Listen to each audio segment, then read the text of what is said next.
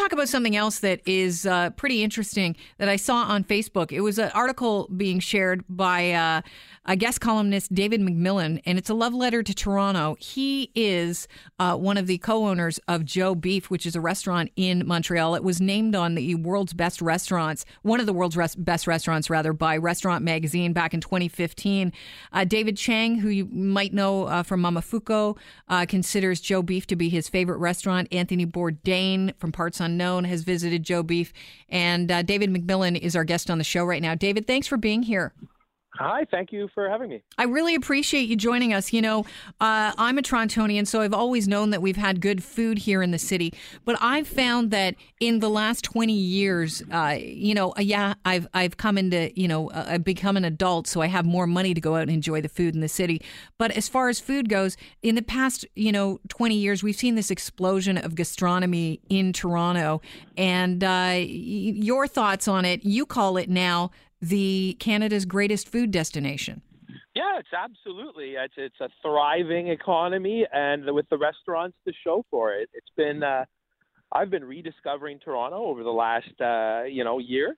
I've been spending more time in uh, you know Prince Edward County, visiting Niagara, uh, you know, going to visit friends. Uh, I've had a bit more time, you know, and uh, I'm just amazed at all these super cool restaurants, all the great sommeliers. Uh, amazing products. I love Cumbrae's Butcher Shop, mm-hmm. Meat Locker. Uh, just I'm just always amazed that uh, I see so much stuff. I even talk about it with my colleagues in Montreal. Is respect for the ingredients uh, one of the reasons why Toronto has upped its game? I think you have a really good like uh, agricultural background uh, uh, across the province of Ontario. We've seen wonderful cheeses coming out of Ontario.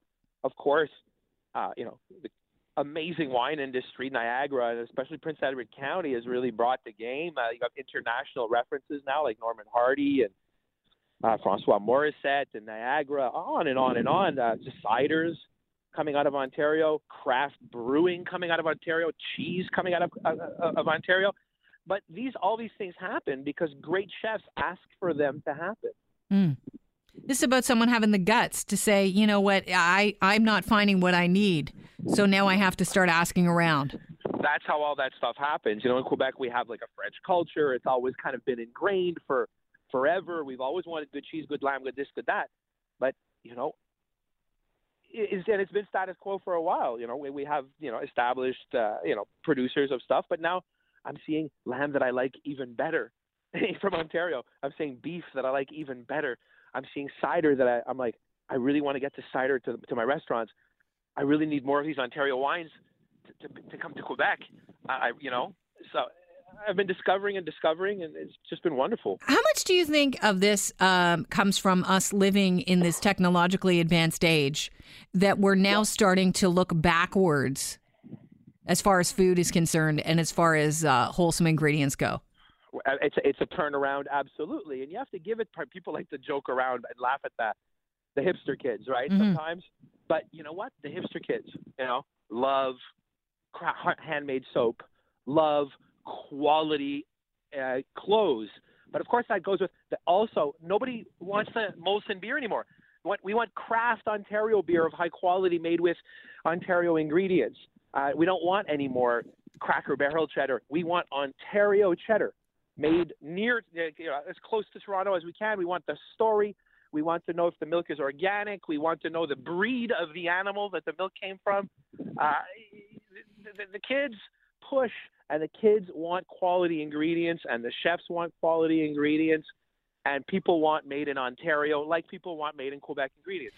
You brought up cheese, David. We're talking with David McMillan, who's the co-owner of uh, Joe Beef Restaurant in Montreal. He, he has just written a guest column in uh, Foodism magazine or foodism.com to say that you know Canada's greatest food des- destination is now Toronto. You brought up the idea of cheese, David, and I, uh, I, I met a man that came directly from Paris. He married one of my friends, and they they got some cheese into Canada. It was a beautiful cheese, uh, and I went to cut a piece of it, and he just he squealed a noise that I will never forget because I went to cut it wrong. There was obviously so much respect for the ingredients there that it actually even had to be cut correctly in order to enjoy it. How much, you know, you talk about the hipsters and people in Toronto really getting into the ingredients.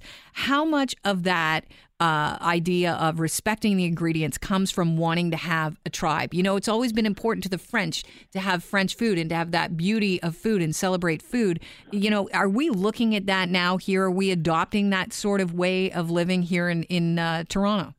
We're realizing that we want local ingredients. We're also realizing, sure, French cheese is delicious, right? But we're also, if you're if you're if you're organically minded, you'll automatically be locally minded as well. French cheese is wonderful, right? Even if it's from raw milk mm-hmm. and organic milk. But if it's got a huge carbon footprint, then what, what is it worth, right? So, you know, buying local is always the smart thing to do. Uh, and there, there comes a sense of pride, you know, with a restaurant that sources all of its proteins and dairy products from Ontario. Uh, and serves Ontario wine, Ontario craft cider, and Ontario beer, that's for me the highest quality. That's the best quality.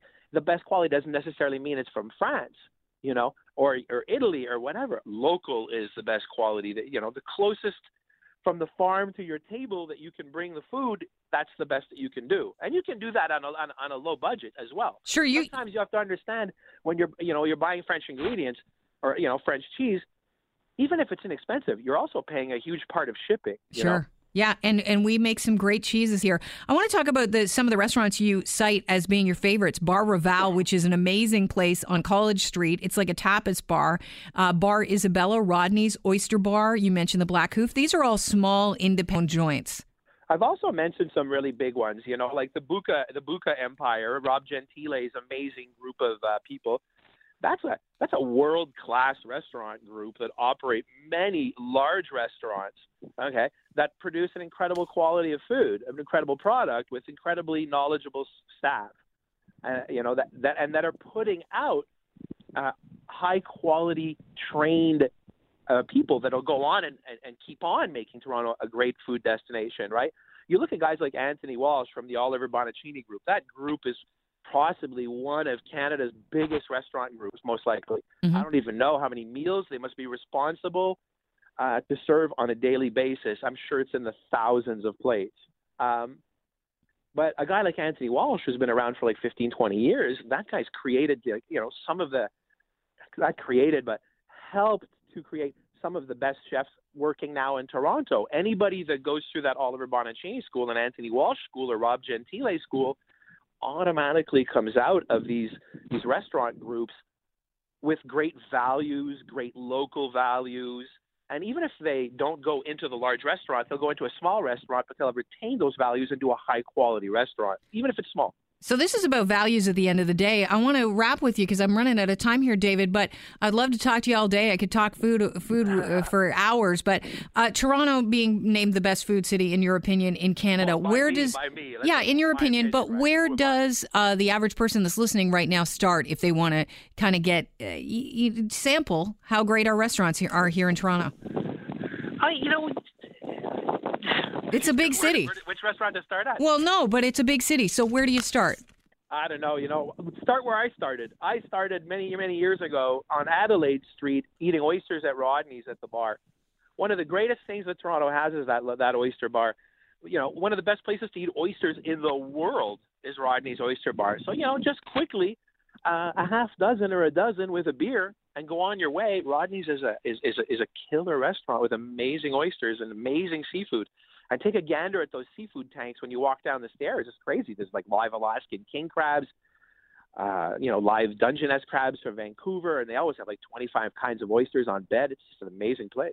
David, I appreciate your time today, and uh, as a Torontonian, thank you so much for naming our city the uh, food capital of Canada. Thank you kindly. Have yourself a great day. David McMillan, a co owner of Joe Beef Restaurant. If you go to Montreal, go there. Fantastic place.